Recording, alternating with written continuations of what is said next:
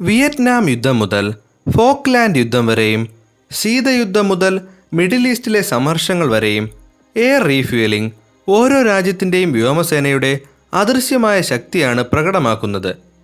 Air to air refuelling ശേഷിയുള്ള രാജ്യങ്ങൾക്ക് ലോകമെമ്പാടും തങ്ങളുടെ വ്യോമ മേധാവിത്വം പ്രകടിപ്പിക്കാൻ സാധിക്കുന്നു. മാത്രമല്ല അവരുടെ വിമാനങ്ങൾക്ക് ദീർഘദൂരം വായുവിലൂടെ സഞ്ചരിക്കാനും കഴിയുന്നു. അതുകൊണ്ടുതന്നെ കഴിഞ്ഞ എഴുപത് വർഷങ്ങളായി ഈ സേവനം ഓരോ സൈന്യത്തിനും അനിവാര്യമാണ്. ഈ കാലയളവിൽ ഏറ്റവും സുപ്രധാനമായ ചില സൈനിക നീക്കങ്ങൾ പ്രാവർത്തികമാക്കാൻ എയർ റീഫ്യൂലിംഗ് കൂടാതെ സാധ്യമാകുമായിരുന്നില്ല. പ്രത്യക്ഷത്തിൽ വളരെ ലളിതമായി തോന്നാവുന്ന ഈ പ്രക്രിയ യഥാർത്ഥത്തിൽ ഇന്ധനം നിറയ്ക്കുന്ന വിമാനത്തിനും ഇന്ധനം വഹിക്കുന്ന ടാങ്കർ വിമാനത്തിനും അപകടകരമാണ്. ഇത്തരത്തിൽ ചില ശ്രദ്ധേയമായ അനിഷ്ട സംഭവങ്ങൾ ഉണ്ടായിട്ടുമുണ്ട്. പോർ വിമാനങ്ങളുടെ വളരെ പ്രാധാന്യമേറിയ ഒരു അടിസ്ഥാന സാങ്കേതിക വസ്തുതയാണ് അവയുടെ കോമ്പാക്റ്റ് റേഞ്ച് അഥവാ കോമ്പാക്റ്റ് റേഡിയസ്. ഒരു വ്യോമത്താവളത്തിൽ നിന്നും ആയുധങ്ങൾ വഹിച്ചുകൊണ്ട് ഒരു യുദ്ധവിമാനത്തിന് പറക്കാവുന്ന ഏറ്റവും കൂടിയ ദൂരമാണ് അതിന്റെ കോമ്പാക്റ്റ് റേഞ്ച്. കൂടുതൽ ഇന്ധനം നിറച്ചാൽ കുറച്ച് ആയുധങ്ങളെ വഹിക്കാനാകൂ. കൂടുതൽ ആയുധങ്ങൾ വഹിച്ചാൽ കുറച്ച് ഇന്ധനം മാത്രമേ നിറയ്ക്കാനാകൂ. മാക്സിമം ടേക്ക് ഓഫ് വെയിറ്റ് എന്ന ഭാരപരിധി കഴിഞ്ഞാൽ പോർ വിമാനങ്ങൾക്ക് പറന്നുയരാനും കഴിയില്ല. അതുകൊണ്ട് തന്നെ യുദ്ധവിമാനങ്ങളുടെ കോമ്പാക്ട് റേഞ്ച് പരിമിതമാണ്. ഒരു ഹെവി ഫൈറ്ററിന് ഏകദേശം ആയിരത്തി അഞ്ഞൂറ് കിലോമീറ്ററും ലൈറ്റ് ഫൈറ്റർ ജെറ്റിന് അഞ്ഞൂറ് കിലോമീറ്ററുമാണ് സാധാരണ കോമ്പാക്ട് റേഞ്ച് പക്ഷേ ആകാശത്ത് വച്ച് ഇന്ധനം നിറയ്ക്കാനായാൽ പോർ വിമാനങ്ങളുടെ കോമ്പാക്ട് റേഡിയസ് ഇരട്ടിയോ മൂന്നിരട്ടിയോ ആയി വർദ്ധിപ്പിക്കാനാകും. കൂടുതൽ ആയുധവും കുറച്ച് ഇന്ധനവുമായി പറന്നുയരുകയും കുറേ ദൂരം ഇതേ രീതിയിൽ സഞ്ചരിച്ച ശേഷം ആകാശത്ത് വെച്ച് തന്നെ ഇന്ധനം നിറയ്ക്കാറാണ് പതിവ്. ഇത്തരത്തിൽ എയർ റീഫ്യൂലിംഗ് നടത്തിയാൽ ആയിരം കിലോമീറ്റർ ദൂരപരിധിയുള്ള ഒരു പോർ വിമാനത്തിന് അതിന്റെ പരിധി രണ്ടായിരം മുതൽ മൂവായിരം കിലോമീറ്റർ വരെ വർദ്ധിപ്പിക്കാൻ സാധിക്കും. വിമാനത്തിന് ഘടനാപരമായ ഒരു മാറ്റവും വരുത്താതെ തന്നെ അതിന്റെ റേഞ്ച് വർദ്ധിപ്പിക്കാൻ കഴിയുന്നത് വളരെ വലിയ നേട്ടമാണ് ഉണ്ടാക്കുന്നത്. അതേസമയം എയർ റീഫ്യൂലിംഗിലൂടെ ഇന്ധനം നിറയ്ക്കുന്നത് പോർ വിമാനങ്ങൾക്ക് മാത്രമായി പരിമിതപ്പെടുത്തിയിട്ടില്ല. ടാങ്കറുകളിൽ നിന്ന് ഹെലികോപ്റ്ററുകളിലേക്കും B fifty two B two എന്നിങ്ങനെയുള്ള ഹെവി ബോംബറുകളിലേക്കും ആകാശമധ്യേ ഇന്ധനം നിറയ്ക്കാൻ സാധിക്കും. മാത്രമല്ല പ്രത്യേകമായി രൂപകൽപ്പന ചെയ്ത മറ്റ് ടാങ്കറുകൾക്കും ഇതേ രീതിയിൽ ഇന്ധനം ലഭ്യമാക്കാവുന്നതാണ്. വളരെ സങ്കീർണമാണ് ആകാശത്ത് വച്ചുള്ള ഇന്ധനം നിറയ്ക്കൽ.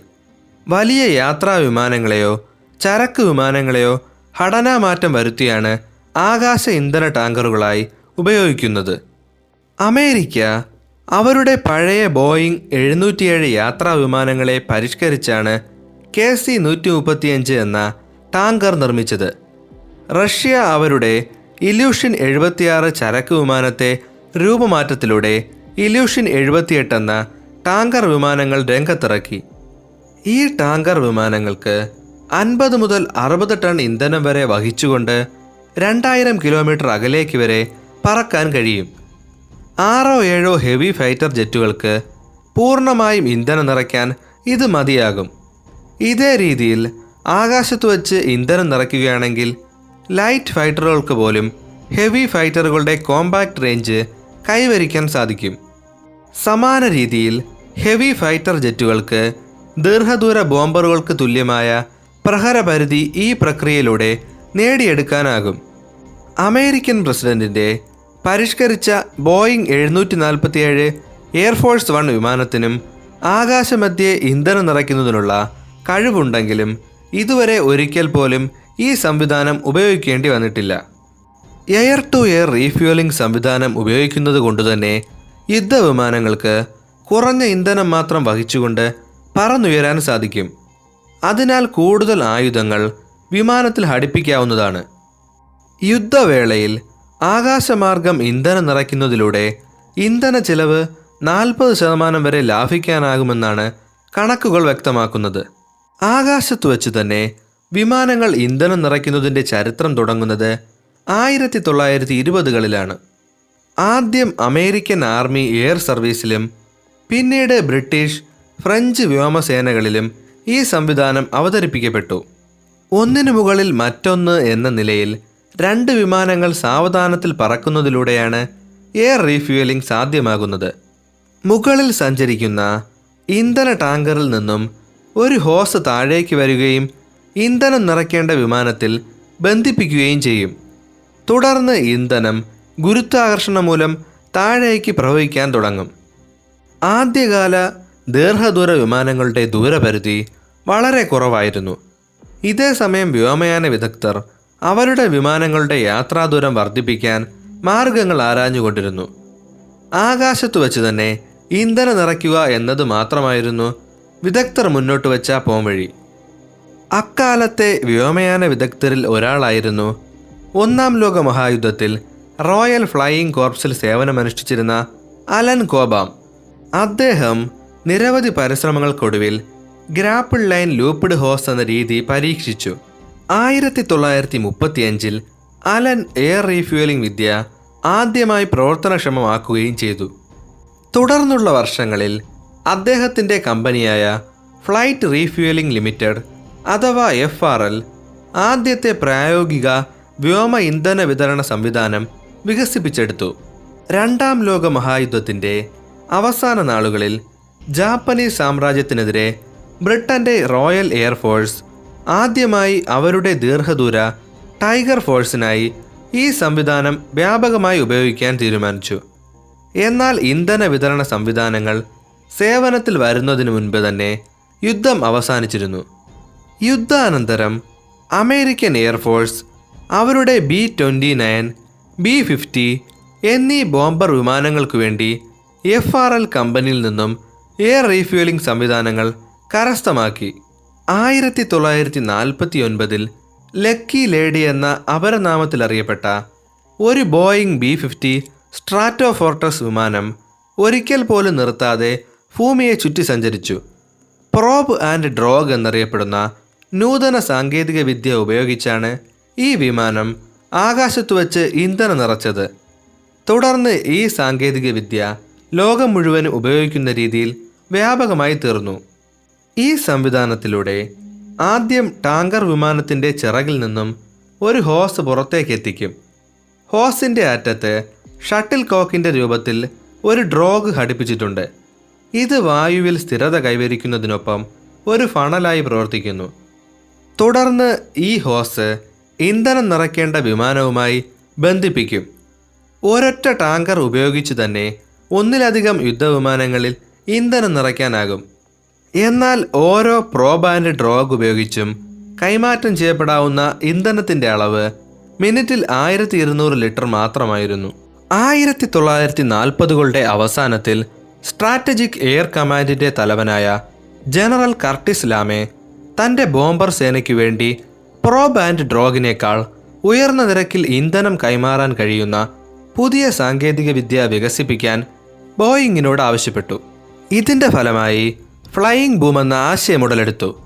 ടാങ്കർ വിമാനത്തിന്റെ പിൻഭാഗത്ത് സ്ഥിതി ചെയ്യുന്ന ബൂം ഓപ്പറേറ്ററാണ് ജിംബൽ ടെലിസ്കോപ്പിക് ട്യൂബ് ഉപയോഗിച്ച് ഇന്ധനം നിറയ്ക്കുന്നത്. ഇന്ത്യ ഇലൂഷൻ സെവന്റി എയ്റ്റ് ആകാശ ടാങ്കർ വിമാനങ്ങൾ ഉപയോഗിക്കുന്നുണ്ട്. ഇവയുടെ സഹായത്തോടെ സുഗോയ് തേർട്ടി എം കെ യുദ്ധവിമാനങ്ങളുടെ കോമ്പാക്ട് റേഞ്ച് ആയിരത്തി അഞ്ഞൂറ് കിലോമീറ്ററിൽ നിന്നും നാലായിരം മുതൽ അയ്യായിരം കിലോമീറ്റർ വരെയായി വർദ്ധിപ്പിക്കാൻ കഴിയും. ഇന്ത്യൻ എയർഫോഴ്സ് ആറ് എയർബസ് എ മുന്നൂറ്റി മുപ്പത് ടാങ്കറുകൾ ഫ്രാൻസിൽ നിന്നും ദീർഘകാല ലീസിനെ കൈപ്പറ്റാൻ ചർച്ചകൾ നടന്നിരുന്നു. യഥാർത്ഥത്തിൽ ഇന്ത്യയ്ക്ക് ആവശ്യമായ മിഡ് എയർ റീഫ്യൂൽ വിമാനത്തിനു വേണ്ടിയുള്ള അന്വേഷണം വർഷങ്ങൾക്ക് മുന്നേ തന്നെ തുടങ്ങിയതായിരുന്നു. രണ്ടായിരത്തി മൂന്നിലാണ് India Ilyushin I L seventy eight വിമാനങ്ങൾക്കു വേണ്ടി ഉസ്ബെക്കിസ്ഥാൻ റഷ്യ എന്നീ രാജ്യങ്ങളുമായി ദ്വിരാഷ്ട്ര കരാറിൽ ഒപ്പുവെച്ചത്. ഓരോ വിമാനങ്ങളും നൂറ്റി മുപ്പത്തിരണ്ട് കോടി രൂപ എന്ന നിരക്കിലാണ് വാങ്ങാൻ തയ്യാറായത്. എന്നാൽ വളരെ പെട്ടെന്ന് തന്നെ ഐ എൽ സെവന്റി എയ്റ്റിന്റെ മോശം സർവീസബിലിറ്റിയും പാർട്സുകളുടെ ലഭ്യത കുറവും അറ്റകുറ്റപ്പണികളുടെ കാലതാമസവും വ്യോമസേനയ്ക്ക് വെല്ലുവിളിയായി തീർന്നു. മാത്രമല്ല എയർ റീഫ്യൂലിംഗ് പോഡുകളുടെ താരതമ്യേന കുറഞ്ഞ പ്രവർത്തനക്ഷമതയും നിരന്തരം പ്രശ്നങ്ങൾ സൃഷ്ടിച്ചു. അതിർത്തിയിൽ വ്യോമ നിരീക്ഷണങ്ങൾക്കും മറ്റ് സൈനിക നീക്കങ്ങൾക്കും ബുദ്ധിമുട്ടുകൾ ഉണ്ടാകാതിരിക്കാനും ടോട്ടൽ സർവീസ് റേഞ്ച് വർദ്ധിപ്പിക്കാനുമായി ഇന്ത്യൻ എയർഫോഴ്സ് ആറ് പുതിയ ടാങ്കർ വിമാനങ്ങൾ കൂടി വാങ്ങാൻ തീരുമാനിച്ചു. തുടർന്ന് രണ്ടായിരത്തി ആറിൽ ആഗോള ടെൻഡർ ക്ഷണിക്കുകയും ചെയ്തു. Lockheed Martin Boeing Airbus Ilyushin എന്നീ കമ്പനികൾക്ക് ഇന്ത്യ ക്ഷണം നൽകി. എന്നാൽ എയർബസും ഇലൂഷനും മാത്രമാണ് ടെൻഡറിൽ പങ്കെടുക്കാൻ തയ്യാറായത്. എയർഫോഴ്സിന്റെ ദീർഘമായ പരീക്ഷണ നിരീക്ഷണങ്ങൾക്കൊടുവിൽ മെയ് രണ്ടായിരത്തി ഒൻപതിൽ എയർബസ് മുന്നൂറ്റി മുപ്പത് വിമാനങ്ങൾ വാങ്ങാനായി തീരുമാനം കൈക്കൊണ്ടു. എന്നാൽ രണ്ടായിരത്തി പത്തിന്റെ തുടക്കത്തിൽ എയർബസിന്റെ ടാങ്കറുകൾക്ക് വില അധികമാണെന്ന് ചൂണ്ടിക്കാണിച്ച് മൂന്ന് വർഷമെത്തിയ ടെൻഡർ ക്യാൻസൽ ചെയ്തു. ആ കാലയളവിൽ ഉപകരണങ്ങളുടെ മികവിനെ വിലയേക്കാൾ പ്രാധാന്യം നൽകിയിരുന്നില്ല. അതേ വർഷം എയർഫോഴ്സ് വീണ്ടും ഒരു റിവേഴ്സ്ഡ് ടെൻഡർ തയ്യാറാക്കുകയും വീണ്ടും ഇതേ കമ്പനികൾക്ക് തന്നെ ക്ഷണം നൽകുകയും ചെയ്തു. രണ്ടായിരത്തി പതിമൂന്നിൽ വീണ്ടും ഒരിക്കൽ കൂടി എയർബസ് എ മുന്നൂറ്റി മുപ്പത് വിജയിക്കുകയുണ്ടായി. എന്നാൽ രണ്ടായിരത്തി ആറിൽ നിശ്ചയിച്ചിരുന്ന വില രണ്ടായിരത്തി പതിമൂന്നായപ്പോഴേക്കും വലിയ തോതിൽ ഉയർന്നിരുന്നു. എങ്കിലും ഈ കച്ചവടം നഷ്ടമല്ലെന്നും ഇലൂഷൻ വിമാനങ്ങളെക്കാൾ ബോയിങ് വിമാനങ്ങൾ കൂടുതൽ കാലം പ്രവർത്തിപ്പിക്കാമെന്നും എയർഫോഴ്സ് വ്യക്തമാക്കിയെങ്കിലും ഈ വാദങ്ങളൊന്നും ഫിനാൻസ് മിനിസ്ട്രി ചെവി കൊള്ളാൻ തയ്യാറായില്ല. തുടർന്ന് ടെൻഡർ തീരുമാനമാകാതെ അനിശ്ചിതമായി തുടരുകയാണുണ്ടായത്. ഇന്ത്യ ടാങ്കർ വിമാനങ്ങൾക്കായി നടപടികൾ തുടങ്ങിയതിനു ശേഷം സമാന ആവശ്യങ്ങൾക്കായി U Saudi Arabia Singapore South Korea France എന്നീ രാജ്യങ്ങൾ തങ്ങളുടെ സൈന്യത്തിന് വേണ്ടി ടെൻഡർ നടത്തുകയുണ്ടായി. ഇവയിലെല്ലാം എയർബസ് എ മുന്നൂറ്റി മുപ്പത് തന്നെ വിജയിയാവുകയും ആ രാജ്യങ്ങളെല്ലാം പ്രസ്തുത വിമാനം വാങ്ങുകയും ചെയ്തിരുന്നു. കാലം കടന്നു പോകുന്നതിനനുസരിച്ച് ഇന്ത്യൻ വ്യോമസേനയുടെ I L seventy eight M K വിമാനങ്ങളുടെ കൊടുകാര്യസ്ഥതയും കൂടി വന്നു. അതിനെ തുടർന്ന് രണ്ടായിരത്തി പതിനാറിൽ രണ്ടാമത്തെ ടെൻഡർ നിർത്തലാക്കി. തുടർന്ന് പുതിയ കരാർ മുന്നോട്ട് വയ്ക്കാൻ സർക്കാർ നിർബന്ധിതരായി. ഒടുവിൽ വിവാദങ്ങൾക്ക് ശേഷം രണ്ടായിരത്തി പത്തൊമ്പത് ഒക്ടോബറിൽ വീണ്ടും ഒരിക്കൽ കൂടി ഇന്ത്യ ടാങ്കറുകൾക്കായി അന്വേഷണം ആരംഭിച്ചു. മൂന്നാമത്തെ ടെൻഡറിൽ Ilyushin I L seventy eight വിമാനങ്ങൾ നാല് മുൻകാല ഉപയോഗത്തിന്റെ പേരിലും ആദ്യമേ തന്നെ ഒഴിവാക്കപ്പെട്ടു. എയർബസ് എ മുന്നൂറ്റി മുപ്പത് ബോയിങ് കെ സി എഴുന്നൂറ്റി അറുപത്തേഴ് എന്നീ ടാങ്കറുകളാണ് മൂന്നാമത്തെ ടെൻഡറിൽ അവശേഷിച്ചവ. കരാറിന്റെ ഉയർന്ന സാമ്പത്തിക ബാധ്യത കുറയ്ക്കുന്നതിനായി ഇന്ധന ടാങ്കർ എയർലി വാണിംഗ് സിസ്റ്റം എന്നിവയുടെ ഒത്തുചേരൽ ഭാരം കുറഞ്ഞ ടാങ്കർ വിമാനം ലീസ് പ്രക്രിയ എന്നിവ ഇന്ത്യ പഠന വിധേയമാക്കുകയുണ്ടായി. ഈ ഗവേഷണങ്ങളിൽ നിന്നും ഉരുത്തിരിഞ്ഞതാണ് താരതമ്യേന ചിലവ് കുറഞ്ഞ ലീസ് എന്ന പ്രക്രിയ. ഉപയോഗശേഷം വേണമെങ്കിൽ വാങ്ങാമെന്ന കരാർ കൂടി ലീസ് കരാറിൽ ഉൾപ്പെടുന്നുണ്ട്.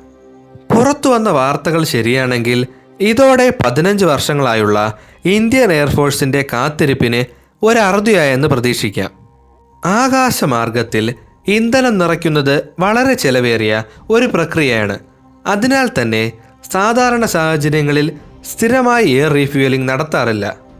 ആകാശമധ്യേ ഇന്ധനം നിറയ്ക്കുന്നതിനുള്ള കഴിവ് ആർജിക്കുകയും നിലനിർത്തുകയും അത്യാവശ്യ ഘട്ടങ്ങളിൽ മാത്രം ഉപയോഗിക്കുകയുമാണ് മിക്ക രാജ്യങ്ങളും ചെയ്യുന്നത്.